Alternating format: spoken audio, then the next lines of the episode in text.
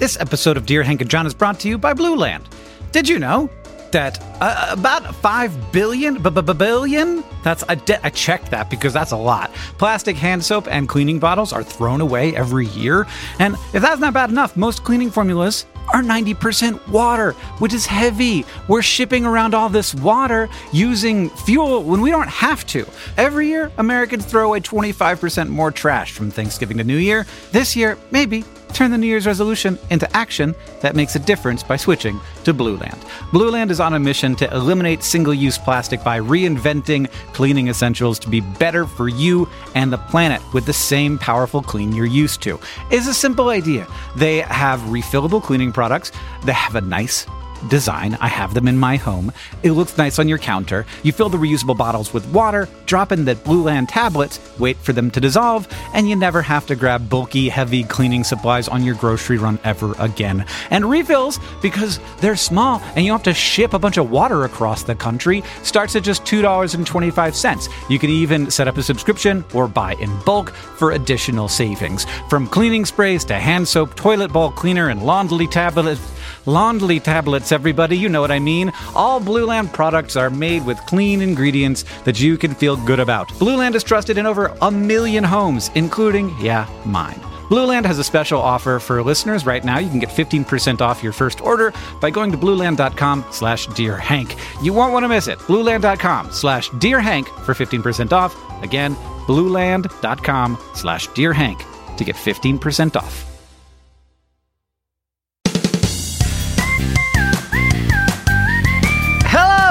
Welcome to Dear Hank and John. Or as I prefer to think of it, Dear John and Hank. It's a podcast where two brothers, your favorite brothers, answer your questions, give you dubious advice, and bring you all the week's news from both Mars and AFC Wimbledon. John. Yes. So Valentine's Day is coming up, so I had to get a really good present for Katherine. Sure. So I decided to get her like the small beads that go on an abacus because, John, I have heard it's the little things that count.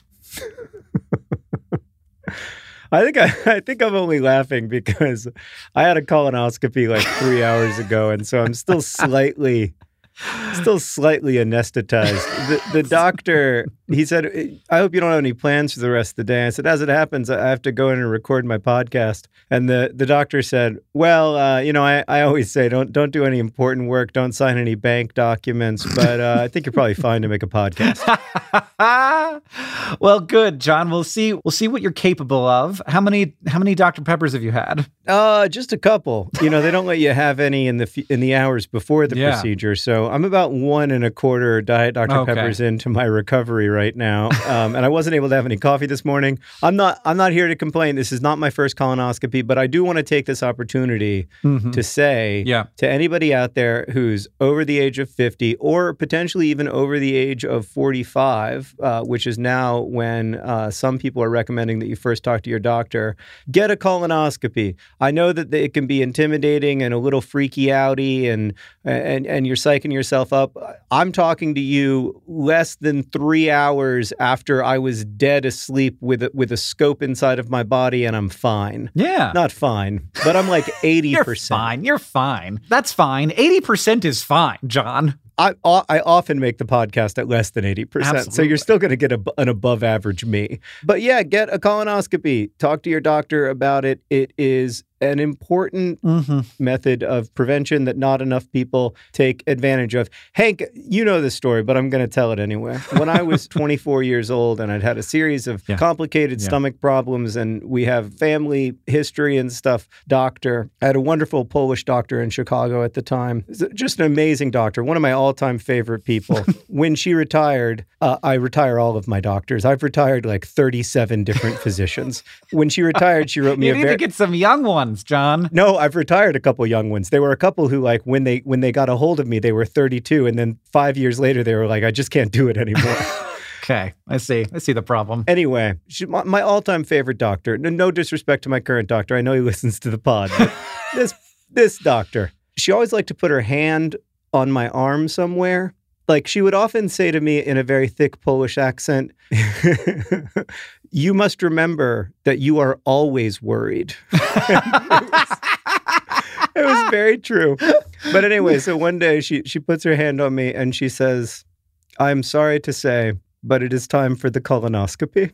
And I said, Oh, I, I should get a colonoscopy? And she said, Yes, yes, it is the monkey, but you must do it. and even now, 20 years later, all the time, Yeah, Sarah or I will put a hand on the other's arm and say, It is the monkey, but you must do it. I feel like we don't have enough good phrases like that in in Yeah. English, like that. Like, of course, we have to all the time, and I, I have a hard time convincing my three year old of this. We have to do all of the things that we don't want to do. Uh, and I should, I will say to Orin, it's it's the monkey, but we must do it. I don't know if that's like a technically a Polish phrase, but I do know a Polish phrase that I like a lot yeah, what is it? when like there's something that's going on around you that like you have no part of and you just want to like distance yourself from it. Like in america we sometimes say i don't have a dog in that hunt. Right. they will they will say not my circus not my monkeys all, all of humanity. yeah I feel like needs the words "not my circus, not my monkeys" tattooed on the inside of their wrist in their local language, Yeah. so that they can look at it all day, all the time. You should not be allowed to tweet until you have written "not my circus, not my monkeys" into Google. right yeah That should unlock the tweet button. is, is this my circus is this my monkeys you need to ask yourself two questions before you tweet something johnny want to my answer circus, not my monkeys. Yeah. Oh my god, I love that. Johnny, you want to answer some of uh, the questions from our listeners? Very much so. This first question comes from Kellen, who writes Dear John and Hank, how close is the sky to the ground? In a recent Vlogbrothers video, John said of Indianapolis, where the perpetually gray sky is extremely close to the ground, which prompted me to wonder where the sky's lower limit is. I know the atmosphere just kind of thins out as you move away from Earth, but where does it stop being sky and just become the air around? Listen, Kellen, you're overthinking this. The sky Mm. in Indianapolis right now, as I'm speaking to you, is four inches above the ground. when I stand up, I am five feet nine inches in the sky. That's good, John. I disagree, but that's good. So this came to me via the great podcast Men in Blazers, where the co-host of that podcast pointed out that although London and Liverpool are at essentially the same elevation. The sky is far, far closer to the ground in Liverpool. And that is Hmm. deeply true. I don't understand. And but I but I imagine if it is closer to the ground in Liverpool, it would be even closer to the ground in Indianapolis. No, it's not.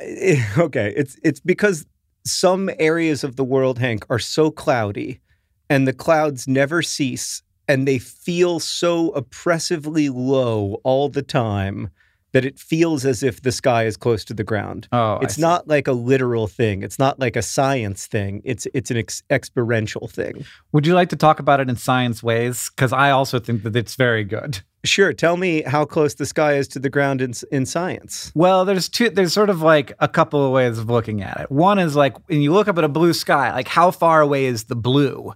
And that's a really interesting question because the Wait, I gotta I gotta stop you. I'm sorry. yeah, What is a blue sky? yeah, I'm not entirely sure myself these days. So the atmosphere, the majority of the atmosphere extends up about 16 kilometers, and up there, several kilo- like like you know a, a dozen kilometers up or so, all of the Rayleigh scattering that has turned the sky blue has happened, and so that blue of the sky is up there, pretty far away. Yeah. But clouds are also in the sky, Constantly in my case. no one's going to deny that. And those are way lower than that usually. And though and those and those clouds, they're in the sky. So if clouds are in the sky, then sky goes all the way down. And and we when we jump, the sky is underneath us. It is just the place where the weather is, and that's everywhere because wind will hit you in the face. Uh, this was actually Eric Sloane in the 40s described the sky as wherever the weather is.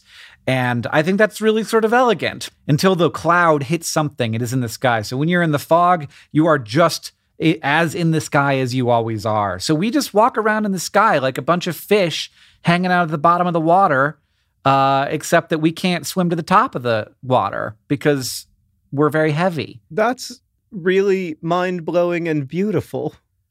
And it almost makes me not hate Indianapolis in winter. Yeah, we're just like a bunch of crabs.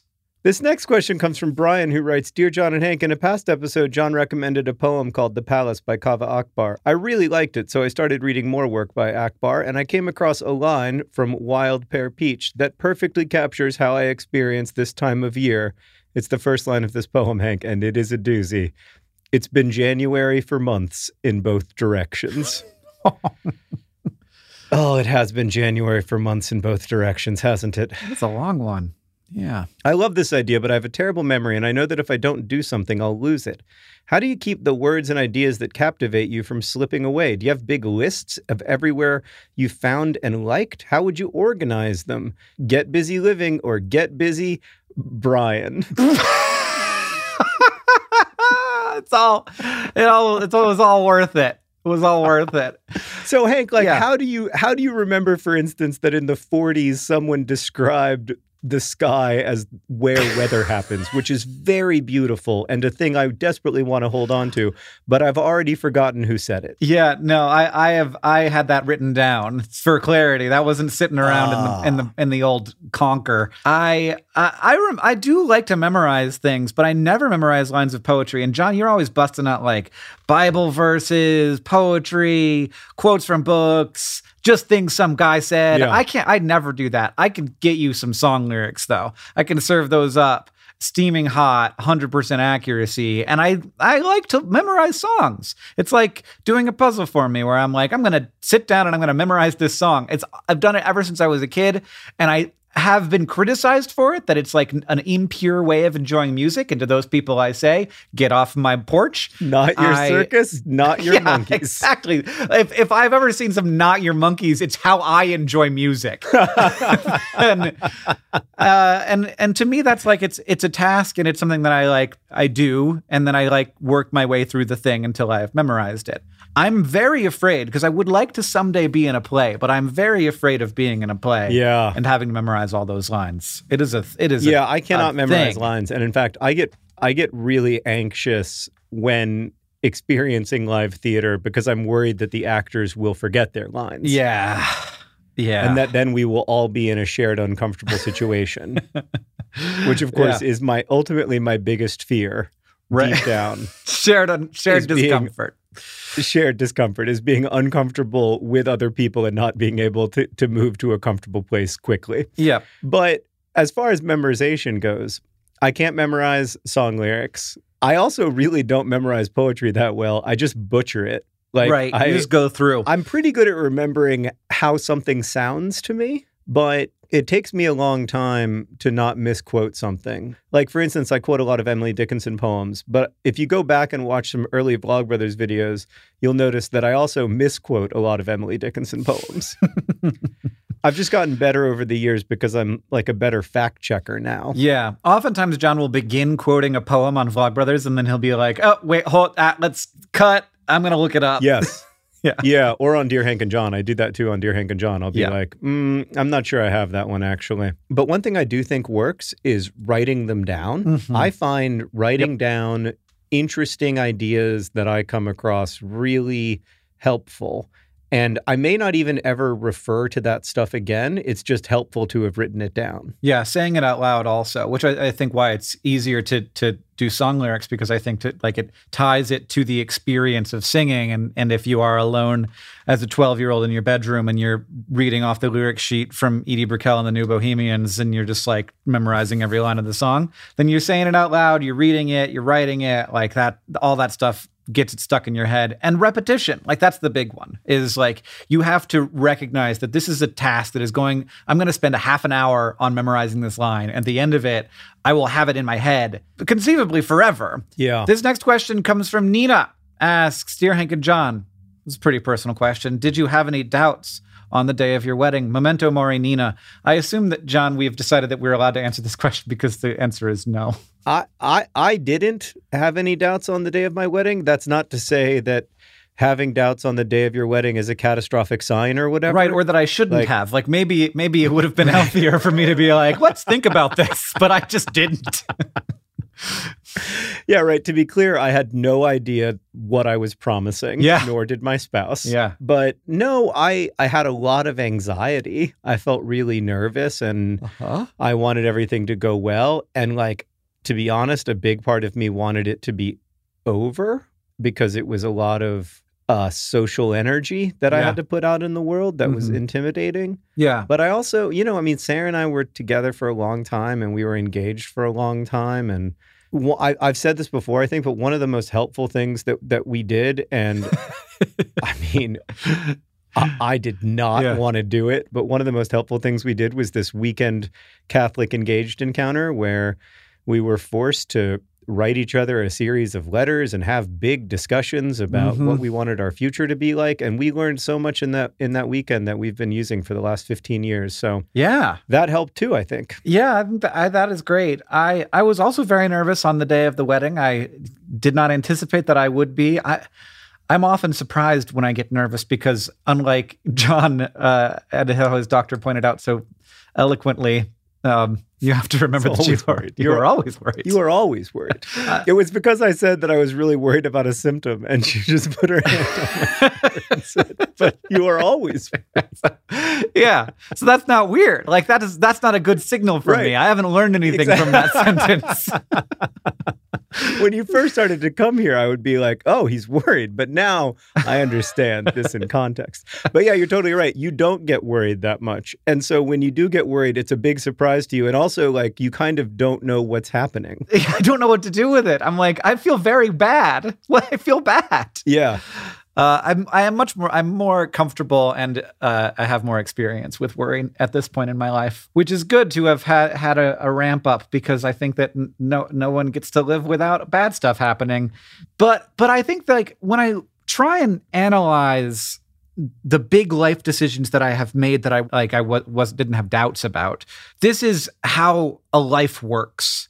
I think that we both have to question these very harsh structures in life that like here's what you do you do this and you go to school and you go to college you get married you get a job and like sort of like the the arc and like here's what you're supposed to do ness of life i think that we should both question those things but also lean into and indulge in them when they feel right and and that is not to say that that any of those things are ever going to feel right for you but hopefully some of them will Or something else will. or something. Yeah. I have had instincts in my life to avoid all of those things, to never do any of them. And so some of those things aren't going to fit with me, but some of them are. And to some extent, like I, like Katherine and I had been together for a long time, and marriage seemed like ultimately an inevitability. And that was good because it was a it removed the stress of it it also it removed the big questions it removed the big like hanging like uh existential terror that i think comes along with really big decisions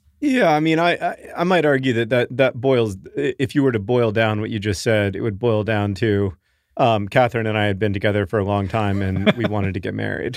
yeah but but i think that like we wouldn't have wanted to get married if the institution of marriage didn't exist i i think that we you know having this institution was was a good thing because it sort of let us know what the next step in our relationship was But it's not a next step for a lot of people. yeah And you can have all kinds of long term relationships. And the one that we institutionalize is this romantic marriage. mm-hmm. But there are all other, there, there are so many different kinds of lifelong sustaining relationships. And I think that we haven't done enough to institutionalize the other ones.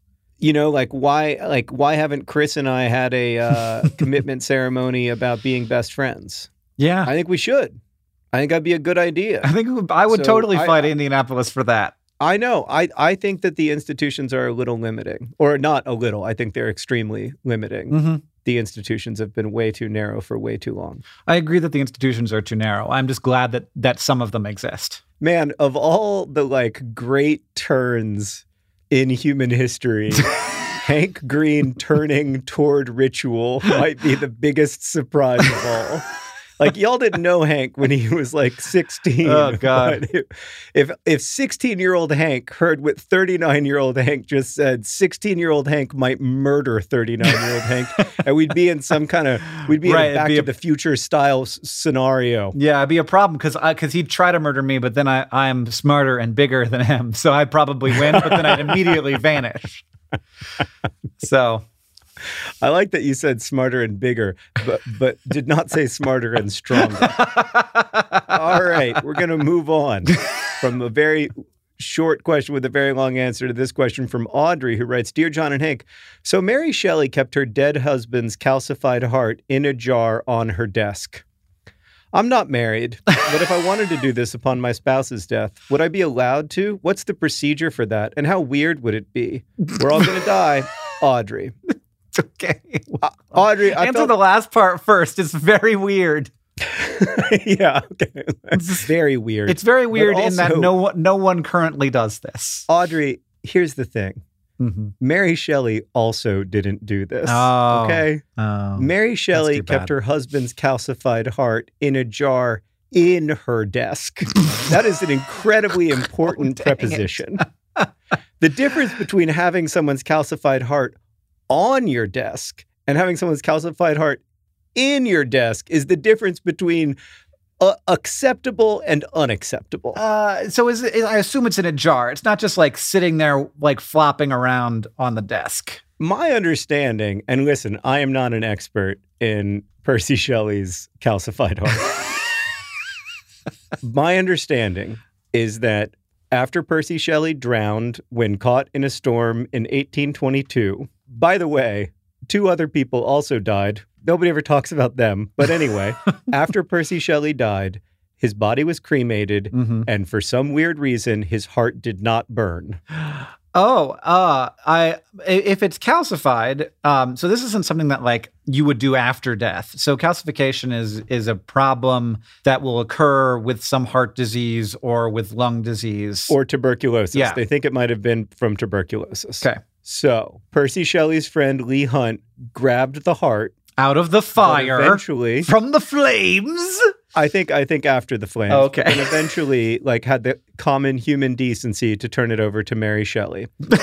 Mary Shelley then kept the heart. How- in, what like, knows? it- did you know the, the the span of time between this guy stealing her husband's heart and then being like, you know what? I wonder if Mary wants I this. I don't know that span of time. 30 years pass between Shelley's death and the discovery of the heart. Oh, it's just in it. It's just in the drawer. My understanding is that for a long time, Mary Shelley kept the calcified heart in kind of like a silk bandana, Gross. and she like ke- often kept it with her or near her for a Oh. long time, Hmm. but then eventually put it in a drawer in her desk where it remained until being discovered in 1852. At that time, the heart was not, I believe, in a jar. I believe it was wrapped in the pages of one of Percy Shelley's poems. Wow. And then eventually the heart was buried alongside their son, Percy Florence Shelley, when he died in 1889. But the important thing here, Audrey, is that it was not on a desk. Okay, that's weird. that would be inappropriate. I did a weird amount of research for this question, John, and what I can tell you is that they will not give you any part of your loved one. So if you want a piece of your loved one after they die, you're going to have to get it from them before they die. I'm really glad to know that. Yeah. Uh, and probably I'm going to suggest something like a lock of hair rather than. So basically, legally, you're not allowed to have dead body parts. Yeah, I- think it boils down to a kind of a not, not your monkey, not your circus kind of situation.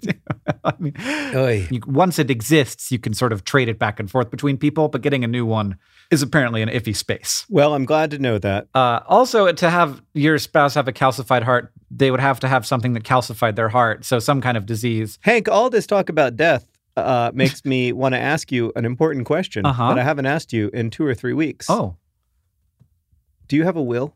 Ah, oh I have a God, Hank. draft of a will. Oh my God. Today's podcast is brought to you by Hank's Will, coming soon since 2013.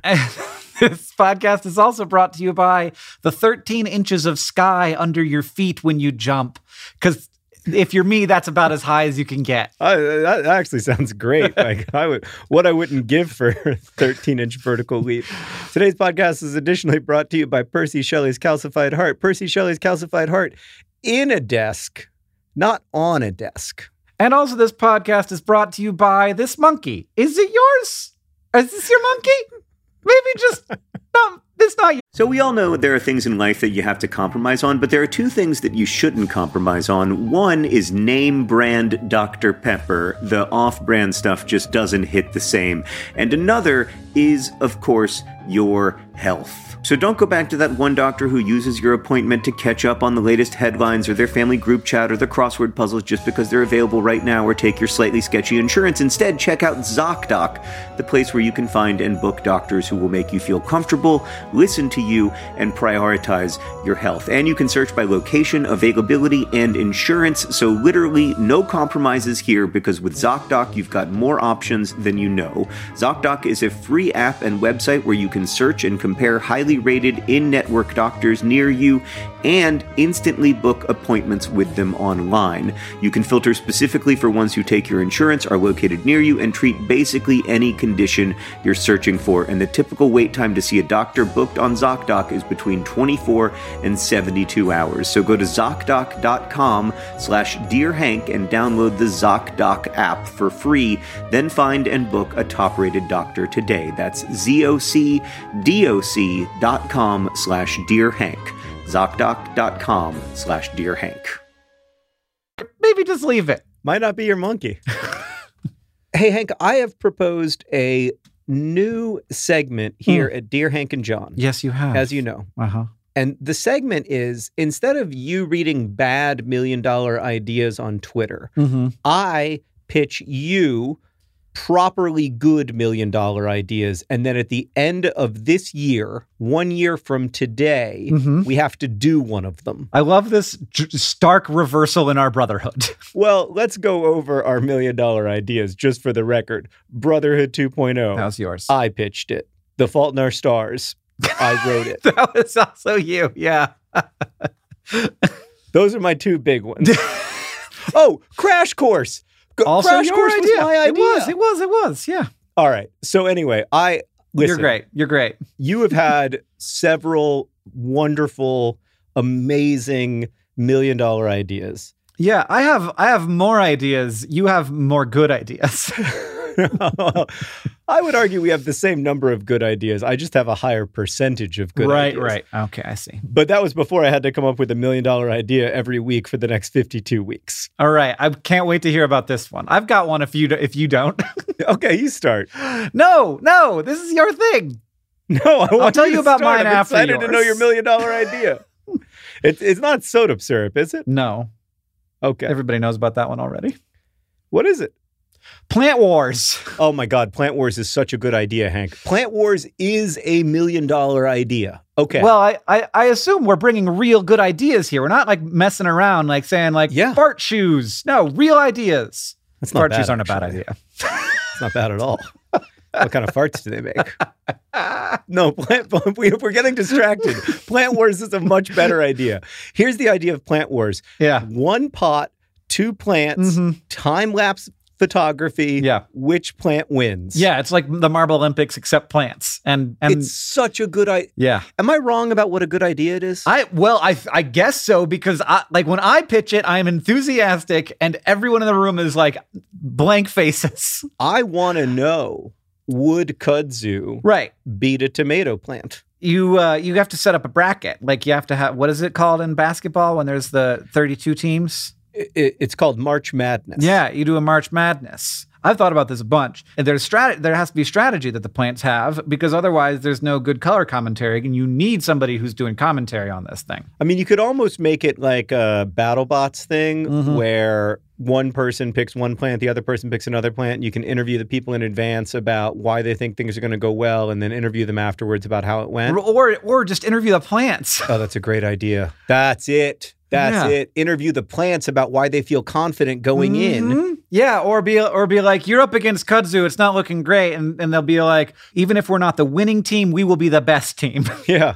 That's like I recently heard someone say of Everton Football Club, we're the best football club in the world, just not on the field. exactly. Yes, we're the best plant in the world, just not in the pot. Yeah. And so you basically you hire good improv people to Mhm. play the role Of the plants. Mm-hmm. of the plants. I mean, this is uh, this is it, it. The problem with this idea is that it costs about 1.2 million dollars to make the million dollars. Mm, I feel like you could do plant wars pretty cheap. But frankly, that's the kind of businesses that we're looking to get into right now. Right. We just want to pay creative people to make great things. We want to get weird.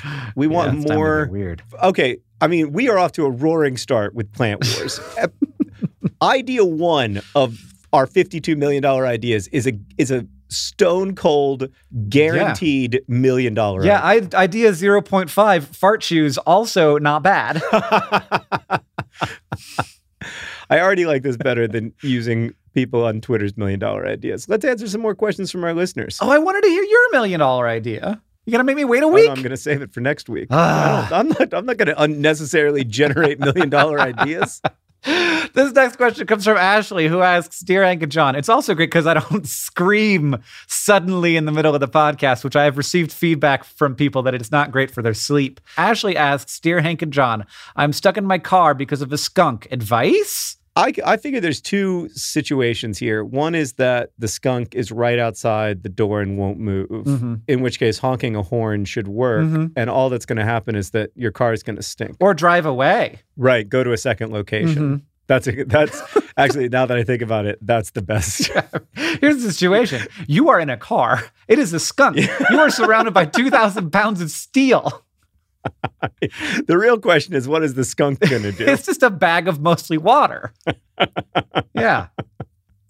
all right. Good job. G- great answer, Hank. Um, this next question comes from Sarah. what's the second scenario? You said that was the first one. The second scenario is obviously that the skunk is inside and it has a switchblade and it won't let you out. no, the second the second scenario is that the skunk is inside the car. Yeah. And if the skunk is inside the car, I think the solution is as simple as driving away. The solution is you cede the car to the skunk. Yeah, and if, like hopefully the skunk le- leaves the car. Leave one of the doors open. Hopefully the skunk leaves the car without incident. The car smells a little bit skunky. People get in your car. They think you've been smoking marijuana, and then you have to explain that you had a s- actual skunk in the car. And then, uh, but if the skunk, of course, sprays in the car, then you are out of car. Yeah, I mean, yeah, you could wait until the skunk sprays to just give give up, but my inclination, to be totally honest, would be to cede the car to the skunk, exit the car, call my car insurance company and say, "Listen, you've got a problem. Specifically, you've got to get me a new car." yeah, you insured a car that currently has a skunk in it. the car, it got skunked. That was you. That's on What you. What are we gonna do? oh, This next question comes from Meredith, who asks Dear Hank and John, how do I properly use the phrases, it's all uphill from here and it's all downhill from here? This is a great question, John, because it's all downhill from here. That feels like that's it's good. Not, everything will be easy from here on out, but then also downhill is down. and Down seems bad. My basic understanding of mountaineering, Hank, is that like every major expedition begins with four people getting out of like a 1992 Volvo 240, Yeah. putting on some backpacks, and like then climbing up a Himalayan mountain. Right. Because that's like your own experience of the time you went hiking. exactly. and then when they get to the top of the mountain, you know, the first thing they announce is, "Well, it's all downhill from here," It's all downhill from here. There's literally no more mountain. Yeah. and that's a that's a positive connotation. Right. Well, the thing is, I think that it- there it's I think that we had this phrase, it's all downhill from here. And then some people started saying it's all uphill from here, as if that was also a good thing. I think they both mean everything is gonna be better from now on.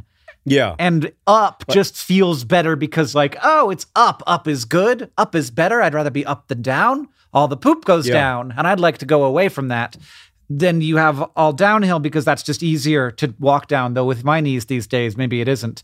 But they both basically mean everything's going to be all right, even though they are opposites of each other. So I, that is not my experience of it's all uphill from here. When someone says to me it's all uphill from here, I think like, oh, so all the hard parts are still to come. Right. Which maybe I've been completely misinterpreting people saying that to It me. It will be. It will suck until it's done. yeah, I, I, maybe people are trying to reassure me, but what they're what they're communicating to me is this is about to be miserable until it is over.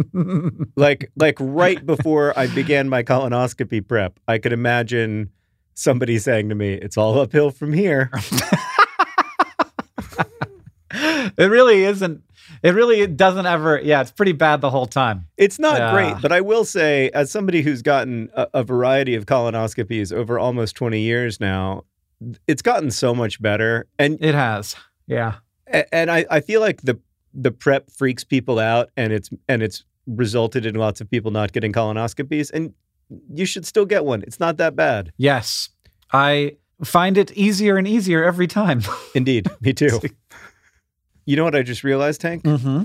i think my doctor all those years ago might might have been saying it is your monkey but you must do it like the opposite of not my monkeys not my circus when you she was letting me know that this was my monkey This is your monkey. This is your circus. this you know. Right. Many things are not your monkey, but this unfortunately is. yeah, but the part from where your small intestine ends to where your large intestine that's- ends, like That's, that's, your circus, monkey. buddy. all right. Before we get to the all important news from Mars and AFC Wimbledon, I have to give you an important update, Hank. Okay. You'll recall that we heard from a listener whose, I believe, grandparent had a 40 year old uh, bird in the back of the freezer that had been in the freezer for 40 years. Right. Well, fortunately, we have heard from a scientific taxidermist. Okay. Paige writes to say, "Dear John and Hank, I do scientific taxidermy for Texas A&M. Stop bragging, Paige. That's the coolest sentence I've ever come across. I haven't heard a sentence that cool since Hank. I don't know the last time I heard a sentence that cool. I want to be able to write the sentence, "I do scientific taxidermy for Texas A&M." Anyway, Paige also writes, "I've worked on birds that have been in the freezer for four years. It's tricky." Birds that have been in the freezer for 10 plus years, the skin gets freezer burned onto the remaining flesh and is impossible to remove. I don't even want to think about the amount of freezer burn on a 40 year old bird. Throw it away. I think we are all on the same page here. Page. Ah, you're so right. So there, there you go. You've heard from a, a scientific taxidermist at Texas A&M University who says throw that bird away. Throw that bird away. It is an ex bird. John, Yeah. the news from Mars is exciting. The finalists have been announced for the Name the Rover contest. Yeah. So it, Mars 2020 rover is going to go to Mars. And just like Curiosity is named Curiosity, it is going to have a name and it's going to be named after a, a human trait. And they solicited K through 12 students to submit their names along with a short essay about why they chose it. They received. Before you tell me what the finalists are, can I give you some of my ideas? yeah, oh, please. Oversharing, That's a human trait, yes. needless anxiety. The Mars Needless Anxiety Rover. I feel like the needless anxiety rover would be perfect because that is what I experienced the whole time from the moment of liftoff Yeah. to the moment that thing like says hello. Yeah. I'm experiencing a bunch of anxiety about a situation I cannot Yeah, control. It's true. It's very uncontrollable. It's very scary. It's ter- terrible. I can't. Yeah. Sports is bad enough. Rovers. Ah, I cannot. Very stressful. I cannot. Selfishness posing as selflessness. That's another suggestion. Okay, good. All right. What what are the finalists? No, none of those were in in the finalists. Yeah. Though you should have written an essay, John. I'm sure that they wouldn't have looked at it. well, apparently you had to be a, a K to 12 student. So what were what, what are they? Uh, 28,000 submissions and 4,700 volunteer judges selected some semifinalists. That's great. Uh, and we're narrowed down to nine finalists. And here they are endurance. Can I rate them as we go? Okay, endurance, Seven. tenacity, Hmm, four. promise, Seven. perseverance, Oh, I just I like the idea, but I've never liked the word three. vision, No, clarity, that's a hard no. The Mars Clarity rover? No. ingenuity. Seven or seven or seven point five, maybe. Okay, okay, fortitude. No, we can't have the Mars Fortitude rover. It's got the word Uh, tude in it's, it. it's not nearly as bad as, as Clarity. Five. Courage is the final one. Oh, I feel like Courage is going to win, but it's. I like endurance or fortitude, but then I would. Those are, those are the values that I like to lift up.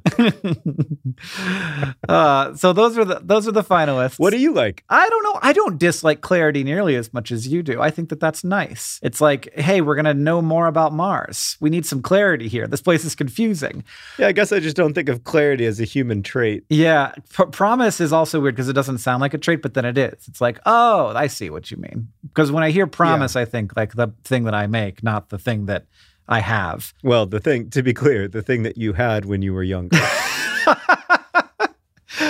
um, I don't know. I don't know what I, I, did vote, but I've forgotten what I voted for. But you, John, also cannot vote because voting closed on January 27th. I'm sorry. Oh, Uh, it did not coincide well with the editorial schedule of of uh, Dear Hank and John. well, that's all right. So uh, I'm very excited to found out, find out what the name is going to be. I'm very excited to start calling it that instead of the Mars 2020 rover. And a special shout out to Clara Ma, the student who named the Mars rover Curiosity in 2009. Oh, I wonder what Claire's up to these days. Probably cool things. Probably cool things. All right, Hank. The news from AFC Wimbledon is, yeah, it's not great. we played Accrington Stanley, which is one of the teams that's at the bottom of the table with us. Mm-hmm. They're one of the smaller budget clubs in League One. And I mean, it's the kind of game that we really should be winning or tying, but we didn't. We didn't win or tie it. Instead, we lost it two to one, which was made more infuriating by the fact that almost the entire second half, we had 11 players to their 10 Oof. and somehow still only managed one shot on target in the game, Oof. which is, it's just not, it's not great. I'm sorry. The good news, if you can say that there's good news, is that as you'll recall, only three teams are being relegated from League One this season. And two of them seem much, much worse than us. Mm-hmm. And one of them, Tranmere Rovers, seems, at least at this point, significantly worse than us. Like our goal difference is negative eight for the season. Mm-hmm. Tranmere's goal difference is negative 20. so. Okay. I'm fine. I would I, I would take I would bite your hand off for 20th place right now. I mean that 20th place is perfect. I think that's where we finished last season. It's a great it's ideal. I Let's just end the season now. Yeah, no, I'm sure that you would like to end the season now while you're not in rele- relegation. Also, I'd like to end the season now on, on behalf of Liverpool. Let's just let's just end the We're- season. We're, all good. wins and one draw. gone well. Yeah. But yeah, so currently uh, w- Wimbledon are sitting in 20th place in League One, the last spot outside of the relegation zone. But I will remind you that in terms of where you play your football next season, 20th is as good as 8th. Absolutely. And you, uh, I assume, will make more money in this league to help you pay for your stadium? Yeah, speaking of which, the club has launched a fan bond. So fans of the club can loan money to the club Oh, and weird. actually like get an interest payment. Huh. and they're using that uh, to finance the building of the stadium instead of a loan from a bank, which would come with a much higher interest rate and also uh, potentially lots of other onerous uh, issues. And uh, yeah, I, I have never owned more of AFC Wimbledon, Hank. oh, gosh. Hank, thank you for potting with me, even in my slightly diminished state. Thank you to everybody for listening. This podcast is edited by the brilliant Joseph Tuna-Mecha. It's produced by Rosianna Halse Rojas and Sheridan Gibson. Our head of community and communications is still Victoria Bongiorno, although she is leaving and we will miss her so, so much. And the music that you're listening to right now and at the beginning of the podcast is by the great Gunnarolla. Lastly, as they say in our hometown, Don't forget to be awesome.